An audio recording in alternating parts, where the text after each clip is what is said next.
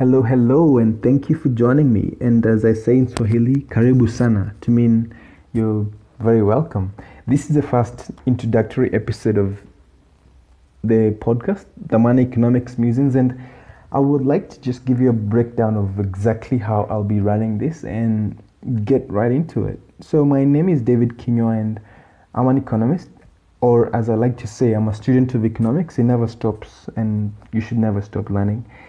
After studying, I went on to work as a management consultant for two years and then worked as a corporate treasury analyst and then went back to economics consulting. And since November last year, I've been in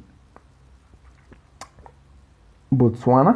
So I've lived in Australia for the last 10 years and it was time to come back. I'm Kenyan, but I happen to be in Botswana, so you can draw the line somewhere.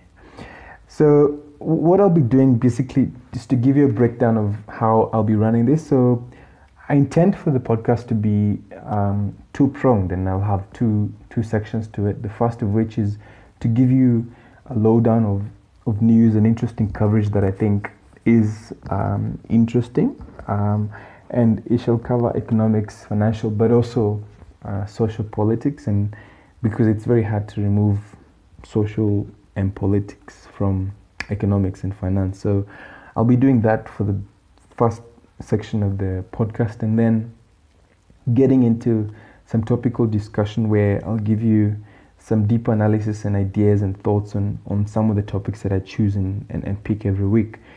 And these subject areas will basically be things that I think are interesting, but also um, subjects that I think I can bring on a guest or an expert to, to, to weigh in on. And, and the, the objective for the podcast, if I can just put it plainly, is basically um, it's, it's not commercial. This is going to be a, this is a free platform where I will not be paying anyone who comes on, or I don't expect to be paid to do this. But for me, it's to keep in touch with uh, what's happening around and across Africa, but also to keep and maintain a platform where information can be shared and we can have an insight on what's happening in Africa, but also in other parts of the world, and and as well as uh, discuss issues that are of interest uh, to to myself, but also to the audience around economics and finance uh, around Africa. So the bias here will definitely be on Africa because I think um, this is what I'm interested in, and I am I am in Africa, and I intend to be here for a while. So I intend to bring a platform where we exchange thoughts and ideas and, and, and on how best to understand uh, some of the topics we'll be talking about around economics and financial uh, governance for the sake of um, trying to improve and getting a better uh, idea of, of how to manage the, the, growing economy in Africa. So, some of the lessons uh, that I think uh, will be drawn here and, and we'll be doing is basically to try and, and, and bring on experts and, and people that can weigh in on, on some of the topics that I'll, that I'll have. And so, as I said, what I intend to do is basically have um, a platform where we can learn from people's experiences as well as uh, lessons from across the world.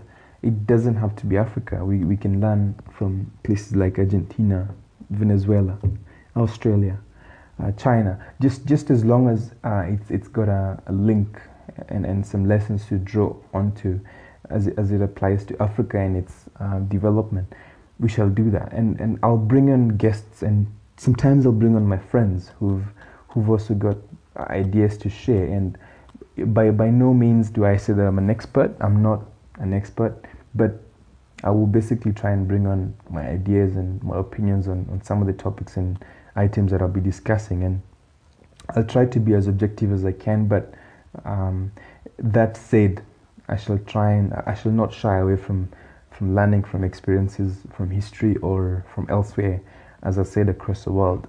So I think Africa has great potential, and I think within ourselves we can be great, and, and we have solutions to our problems. All we have to do is actually implement some of the um, things that need to be done, and there isn't um, one right answer, as they say, uh, but I think there is and can be a Pareto efficient um, point, uh, just to bring in a little bit of economics into it. And, and I think it's possible for most people to be happy in Africa. So I think I'll start off by uh, talking about two items of news that I think have come up in the last uh, few uh, weeks, if not months. And the most interesting of which is obviously the Continental Free Trade Agreement.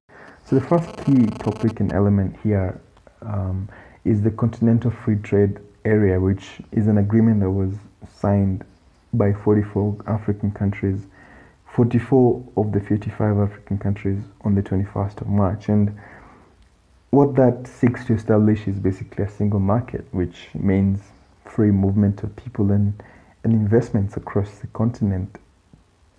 So the objectives, as happens with most trade agreements, is we'll have liberalized trade, expedited integration across borders, and enhanced competitiveness, which is basically trying to exploit things like scale production of, of goods uh, as well as market access and, and better allocation of resources. And the aim for that is to reduce tariffs, which are currently set at about 6% uh, in Africa. So, just to give you a little bit of a perspective, the African market is at about 1.2 billion uh, people, and we're set to double that to 2.4 billion by 2050. So the economic output of Africa stands at about 2.5 trillion according to the World Bank. Uh, that's in dollars, 2.5 trillion dollars, and inter-Africa trade only makes up about 18% of that. So that's a fifth of um, the um, economic output for the continent, as compared to Europe, where intra-Europe trade is at 68%. Africa is just at about 18%. So there is definitely way to go, and I think it's a great move, and I think um, people like Nigeria should also get into it because Nigeria and South Africa are yet to sign um, the agreement. But I think it's it's a good thing, and it's a good thing we're thinking about integrating. Uh, we definitely have to learn from places like Europe because um, the UK want uh, UK is exiting the euro um, the eurozone because they have a few grievances and obviously lessons to learn from there is um, contagion and the way that financial risk has been handled uh, since the financial crisis in 28 2008 has been wanting and, and basically has made UK really think twice about being in that zone. So if we are to be successful in Africa, we we definitely need to think better and more about how to actually um, hedge and and protect against risk. And I think it's possible. Um, there's a few issues to be discussed, and it's still a new um, agreement. There's still plenty to go, and and I think it's just an indication that there is will, and I think it should go ahead for sure. So, but I think an important factor, even uh, without looking at cross border, we need to get African uh, governments to think about internally, like how can they how can they ease business and, and ease of doing business index is, is a commonly quoted um, figure. So before rushing into opening borders, governments should focus on trying to get the act together internally, such as transport, making it easier to open businesses, making it easier for people from outside the country to open a business in a country. So, um, and then protect um, trade, trade, and, and have trade protection, have, and I mean laws that are actually protecting business as opposed to protecting against trade. We need to have systems that actually work education hospitals just to name a few but something simple like um, shipping. I, I, had something sent from australia to botswana and i could not receive it. It was a simple small bag of coffee and i wanted it delivered. But um, as it stands it's been two months and it's been stuck in south africa since. It's i'm in botswana so i can't get a small item shipped from Australia to Botswana because they said I don't have the right um, shipping papers, which which sucks because South Africa is right next door. I could go and get that, but I, I haven't got it. So we can learn a lot from the eurozone and the collapse uh, and the British uh, exit from that union, and I think um, we should we should be able to pick ourselves up. So I think an interesting piece. So the next interesting bit of news that happened last week was the South African government sold uh, some bonds for the first time this year, and they do have a budget of about nine billion US dollars for the year.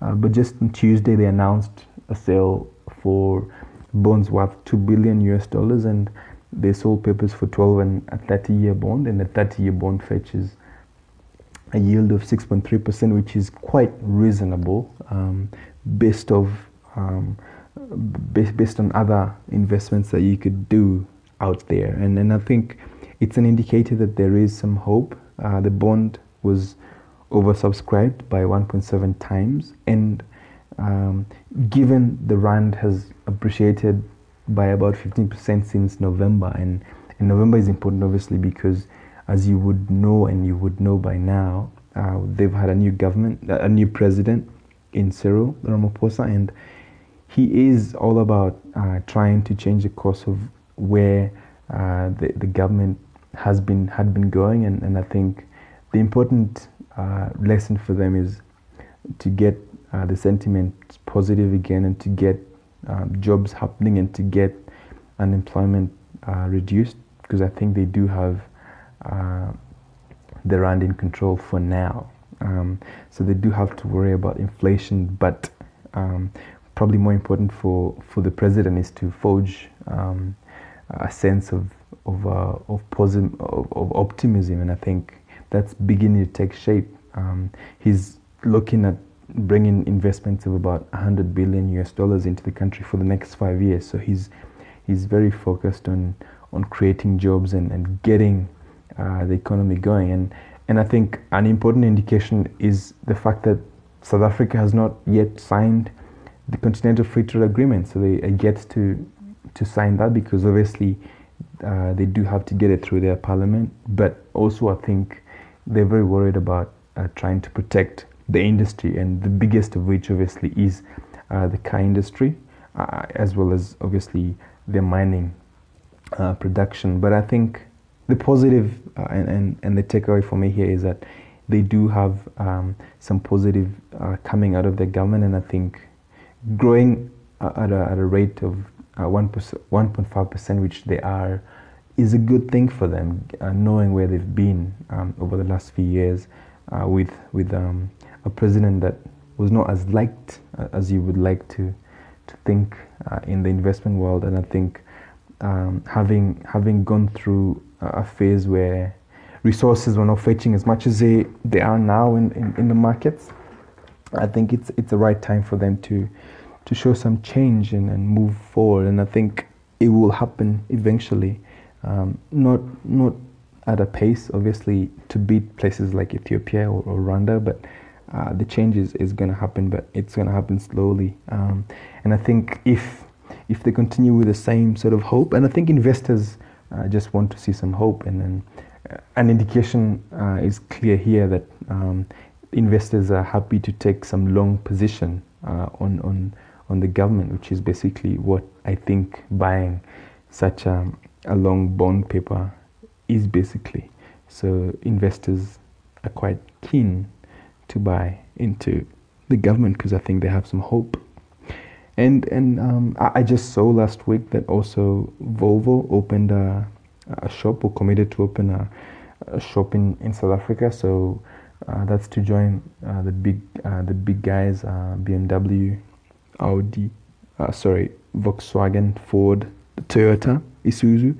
Um, they've got a big car industry. So Volvo is, is a welcome and I think uh, it's a testament to the fact that they've been doing a lot of market, marketing, and, and I think it's it's needed, and I think they need that. They need to change the um, the image that people had of of the country, and I think it's it's a good thing. And, and I'm hopefully going to bring someone in who's got some South African experience to give us a bit of uh, a bit more uh, lowdown on that. But I think it, it's a great it's a great thing to to be looking up to, and and we we we we're looking forward to it.